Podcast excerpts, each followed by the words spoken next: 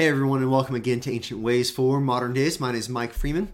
I am the pastor at Valley Christian Fellowship in Longview, Washington. And today, as we continue in our devotional journey, walking through all of the New Testament, we are in uh, Revelation chapter 16. Revelation 16. Now, I want to talk about a, a similar theme to what we saw in Revelation chapter 9. And really, this is just a, a picture of mankind's heart when we have hardened our hearts before God. Uh, this is just a, a, picture of when we have dug our heels in and we say, God, I'm not going to do things your way. I'm not going to believe what you say. I'm not going to live how you want me to live. I'm going to do it my way, Lord. Uh, this is uh, even even calling God Lord. This is the opposite response. So what you have in, in Revelation 16 is God has continued to pour out his judgment upon the earth, purifying the earth and calling people to trust in him through various methods as, the gospel is being proclaimed. And now, what you have as another one of God's judgments is poured out upon the earth Revelation 16, starting in verse 10. I just want to look at two verses, verses 10 and 11. It says, The fifth angel poured out his bowl on the throne of the beast, and its kingdom was plunged into darkness.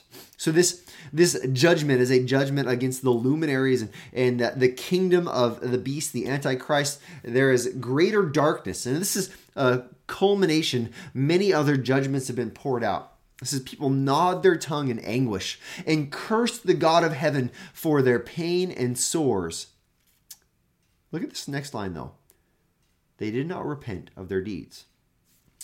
They curse God, recognizing God is the one bringing judgment. And God is bringing judgment, and yet they do not repent of their deeds.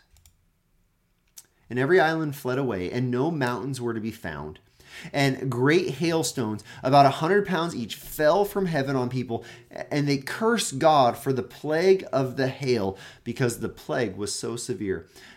Simply put, here's what I want us to look at today. I want us to, to reflect on the reality of God's judgment poured out upon us and our hard heartedness, unwillingness to repent. This is this is in the great tribulation when God is judging the world, but but those in Christ, even now, how often do we do, do we have the same response towards God's judgment? How often do you, when you sense the Lord is, He is disciplining you in your life because you are living in ways that you know are sinful, that do not reflect His glory, that do not match His character, when you're acting in selfishness or greed or pride or lust or anger, when you're living in these ways that, that you know are not right with Him, when you're not walking in the faithfulness that He's called you to, again, not because faithfulness earns our uh, God's approval, but rather be, because we, we live lives walking in imperfect faithfulness because of His faithfulness toward us on the cross. We trust in Him and then we walk in, uh, in, in a way that is worthy of the call. I don't know about you, but there are times in my life when I'm when I'm uh, misdirected and even times in my life when I've kind of dug my heels in and said, ah, I'm going to see how far I can get away with whatever uh, selfish pleasure I'm going after, whatever sinful attitude that I'm fostering in my heart. And I sense the Lord's hand disciplining me. And, uh, and sometimes it takes a while before I say, Lord, I've been a fool.